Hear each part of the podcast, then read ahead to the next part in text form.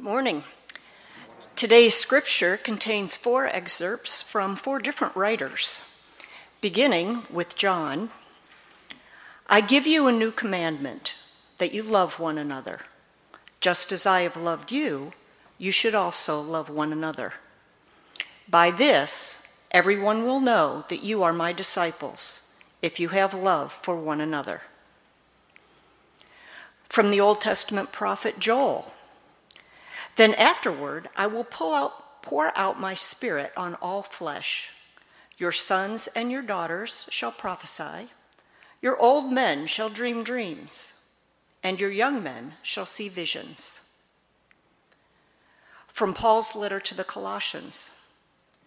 So if you have been raised with Christ, seek things that are above, where Christ is, seated at the right hand of God and then from the Gospel of Matthew.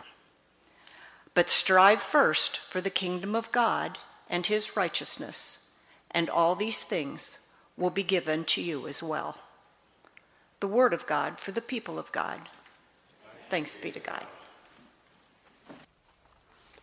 Thank you, Lynn, and thanks to all the many marvelous musicians who have blessed us this day on screen and in person. We're grateful for all of you. Thank you for, for what you do.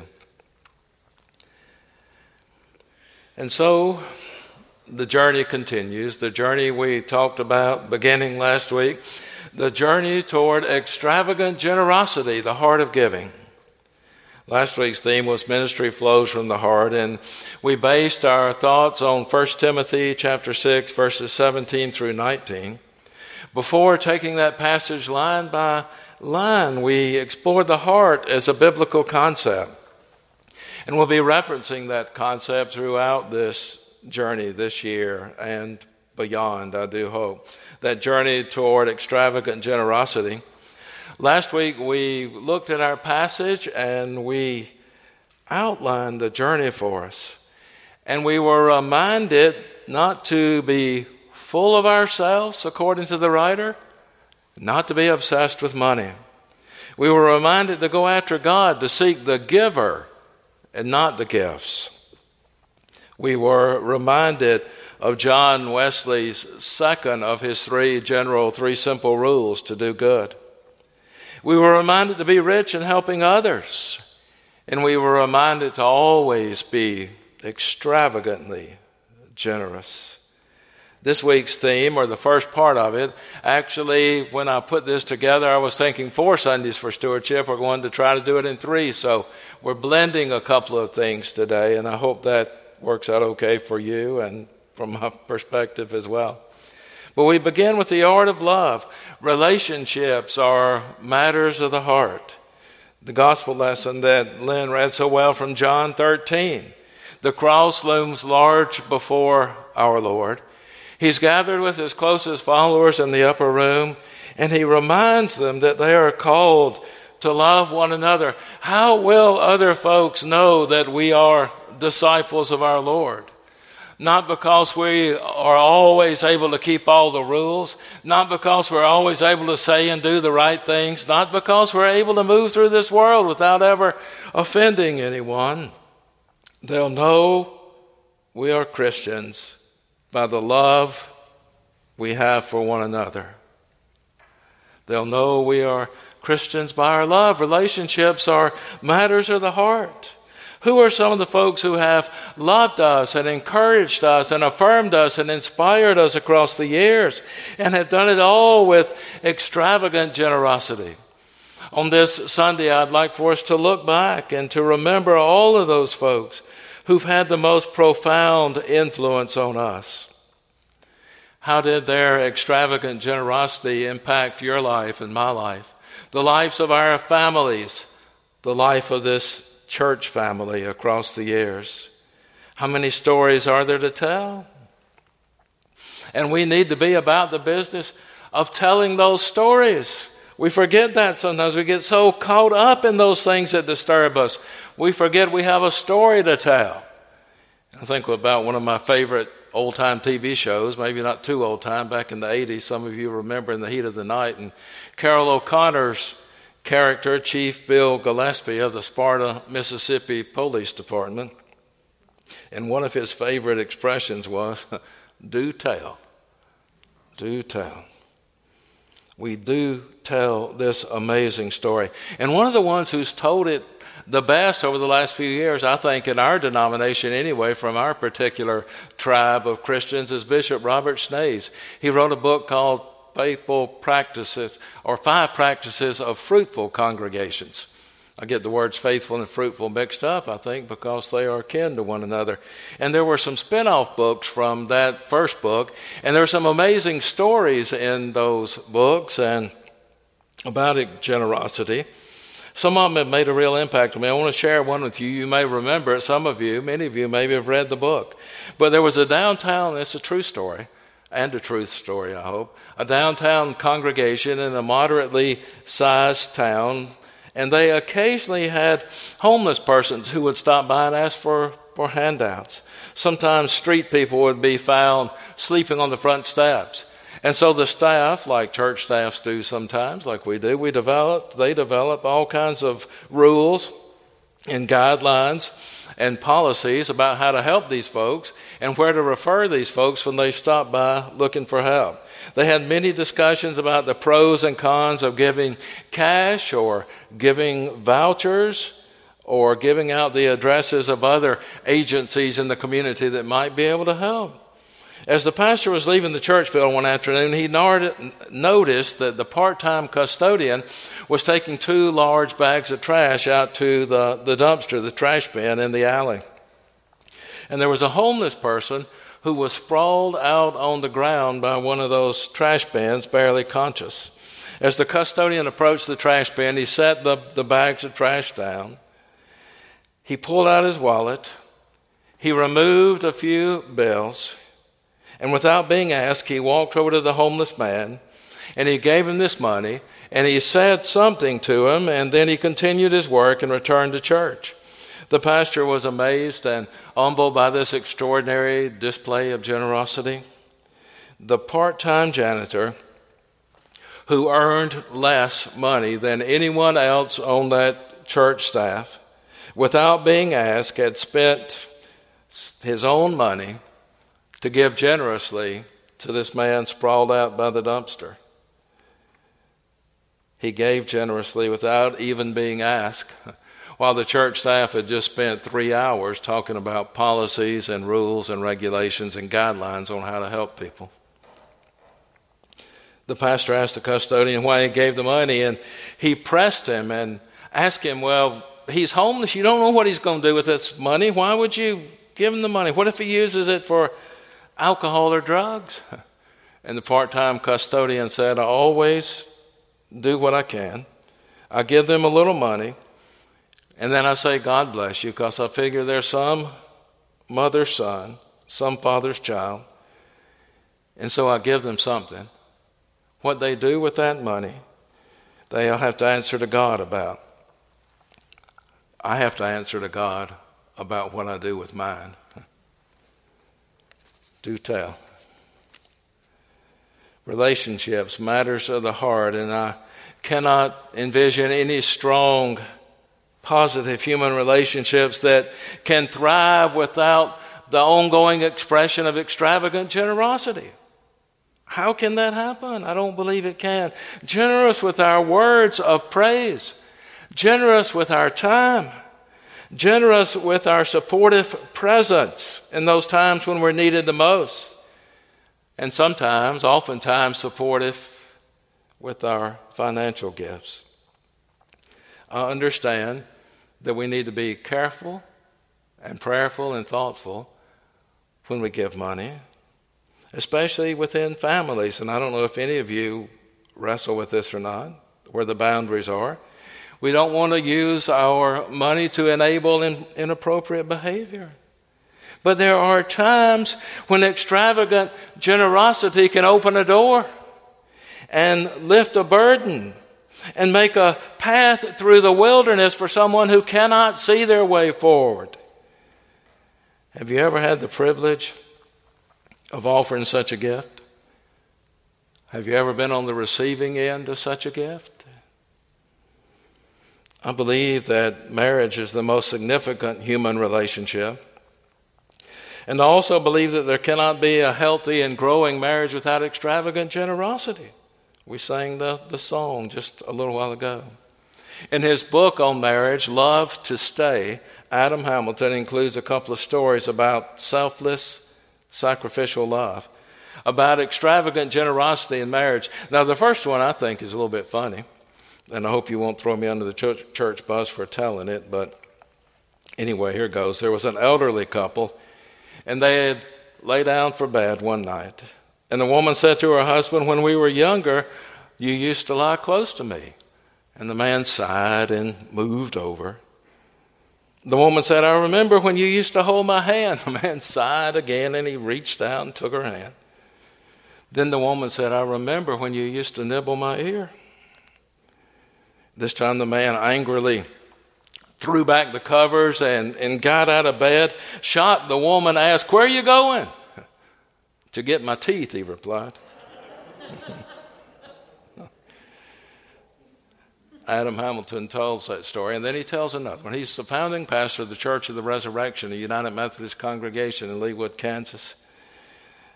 And this story really, really moved me in a serious way. It's, he said, it's the most powerful vision of ministry and of marriage that I've seen in all my ministry. What marriage is supposed to look like. He said it's the story of John and Denise. He said John and Denise were founding members of our congregation back in 1990. They and their two elementary age sons helped in a host of ways as we launched this new community of believers. Denise had suffered a brain tumor many years earlier, but had long been in remission, and then it returned. And it came back with a vengeance, and it was malignant and it was inoperable and would not respond to treatment. It was obvious that at some point soon she would succumb. John, Denise, and their sons had moved to Columbia, Missouri to be closer to family. One day, John called and let me know that the end was drawing near. So Adam Hamilton said, I drove two hours to Columbia in order to spend some time with them. I rang the doorbell, and a voice from upstairs says, It's unlocked. Come on in. He had just finished giving Denise a bath and was doing her hair and putting on her makeup. I watched as he took her in his arms, carried her downstairs, set her gently at the kitchen table.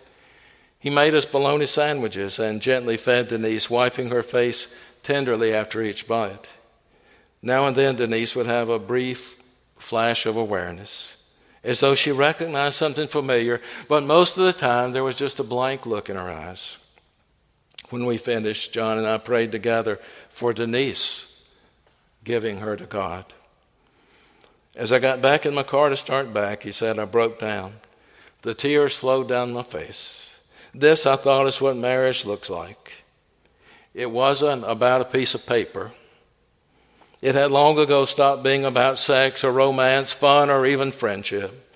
This was marital love and a commitment that John and Denise had made to each other for better, for worse, for richer, for poor, in sickness and in health, to love and to cherish until they were parted by death. The art of love extravagant generosity. Relationships are matters of the heart in marriage and in the church, anywhere, anytime. And they'll know we are Christians by our love. Extravagant generosity has the potential to change all of our relationships in this world for the better, all of them. Change us from saying in the church, change us from saying, well, you know, we can't afford to do that. Change us from saying that to saying, wow, would you just look at what God is up to in this place? Let me change gears here. Hopefully, keep moving in the same direction. Hopefully, I won't put it in reverse and start backing up. But do want to change gears for a minute. In those passages, those other three passages, three verses that Lynn read a while ago, and think about those for just a moment as we consider extravagant generosity and the road that stretches out before us. And if I might hazard a guess, I'd say we're about two thirds of the way there. But I hope the trip has not proven too difficult for you? Some folk travel better than others. As far as bumps in the road go, the twists and the sudden turns, I know those have come along and I considered offering an apology, but then I remembered that the smooth, wide, easy roads often lead to undesirable locations. Extravagant generosity, the road less traveled, I'm afraid. It'll be a great day, though, when we all arrive. Some of us will wonder, why didn't we start on this journey sooner? This is the land where I've always wanted to live. And hopefully, we'll say this feels like home. And we're going to stay in this land of extravagant generosity. And we won't need these cardboard boxes anymore. Maybe we can send them to the recycle place, or maybe we can fill them up with good stuff. Not leftovers, not dented cans, not out of date stuff, but fill them up with good stuff and give them away freely to those who need them. Maybe that's what life looks like a little glimpse of what life looks like in the land of extravagant generosity. And now, the theme of this part two for just a moment now. I'm, I'm thinking about bucket list, not just for individuals and for families, but, but for the church as well. Bucket list, vision and hope, inspirations of the heart. And I don't think I would be too far off if I assume that most of us here have seen the 2007 movie Bucket List, or The Bucket List. Morgan Freeman and Jack Nicholson, two veteran actors, two terrific actors. And they portray two terminally ill men who have this list of things they want to do before they, quote, kick the bucket. And some of it's really funny, and some of it's very moving. And the interaction of these two is, is amazing as they are driven by this sense of urgency. We need to get this done. We don't know what tomorrow might hold. Today, we take a moment and think about the bucket list for the church. What would we most like to see happen in and through this church in 2021? What most of us would like to see is for 2020 to be over with. That's where we start. But what would we like to see happen in our lives and in this church? In what ways do our passions for the church align with our personal desires? A few of my, my thoughts here, just a few, and then we'll be finished. There are three verses of Scripture that we've designated for today that were read a moment ago. Joel 2:28 I will pour out my spirit upon all flesh. Your sons and your daughters shall prophesy. Your old men shall dream dreams and your young men shall see visions. And then the second Colossians 3:1 Therefore if you were raised with Christ look for those things that are above where Christ is sitting at the right hand of God. And then Matthew 6:33 Seek first and foremost God's kingdom and God's righteousness. And then all these other things will be added to you. Joel offers direction for us as we consider vision for the church in the weeks and months and years to come. What will it look like? 1982, Epcot at Disney World was completed. Walt Disney had recently passed away. And the MC at the ceremonies that day, the master of ceremonies, asked Mrs. Disney if she might come up and say a few words. And when he called her to the podium, he smiled and said, Mrs. Disney, I just wish Walt could have seen this. She smiled and responded by saying, He did. Vision comes about as God inspires people to prophesy and to dream and, and to have visions, what God has inspired. What has God inspired for us and for this church in the coming years? We consider our commitment. Colossians instructs us to set our hearts on things above. It's very difficult to focus our attention on God when we are distracted by all of the things that are happening here right now, by a virus and by other turmoil that's been brewing. But that's the call on our life. How do we focus our hearts on those things that are above? Those things that are going to matter not just right now and not just for tomorrow, but for all of eternity. How do we stay focused on Christ seated at the right hand of God? As the body of, this, of Christ in this world now, how often do we pause to realize the significance of the work to which we have been called? The good news to be shared, the broken hearts to be mended, the trouble to be embraced. So much to do. So easily distracted. Matthew's gospel sets personal and community priorities for us as well. Together as a community of faith, we struggle, we work to help one another. Put that first God's kingdom, God's righteousness, knowing that these other things will be given to us. Helpful conclusions and solutions might never be reached. If we only invite folks to sit at our table who look and act and think like we do, together the possibility for good increases. Fatty read that beautiful passage and led us in Psalm 23.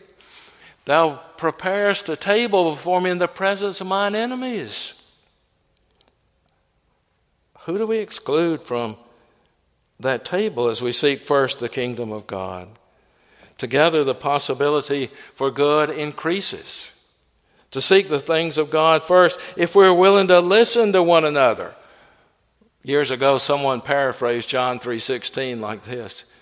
I've smiled and laughed about it a few times. They said, "For God so loved the world, God did not send a committee." But I have observed committees who together have been able to work through things and struggle with things and come to a solution or solutions that one individual would never have reached. These verses from Joel and Colossians and Matthew's give us an understanding, just a glimpse of what God has called us to do and be as the church in the coming year. And then one other reference. I was going to read the whole story, but I won't. We've been here a while. Read it sometime for yourself, if you will. Way back in the Old Testament, the book of Numbers, chapter 13, verse 25. And it tells the story of how the children of Israel were going to enter the promised land. They sent spies ahead into the land, and the spies came back and said, There are giants in that land, and everything's huge and everything's large, and, and we can't do it, Lord. We're afraid. And Caleb, Lord bless Caleb, said, Yeah, we can. If God is for us, if God is with us, then why are we afraid to go? But the voices of fear prevailed,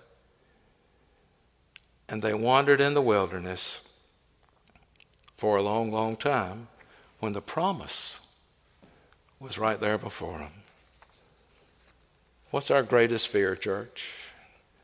What's keeping us from being everything God has called us to be? How are we going to handle that fear? And do we realize that the God who calls us is waiting for us and is going with us. Vision and hope are inspirations of the heart. When it comes to realizing God's vision for Newland First United Methodist Church, by our extravagant generosity and by the extravagant generosity of the grace of God, we can, and I believe in my heart that we will, arrive at that place. Amen.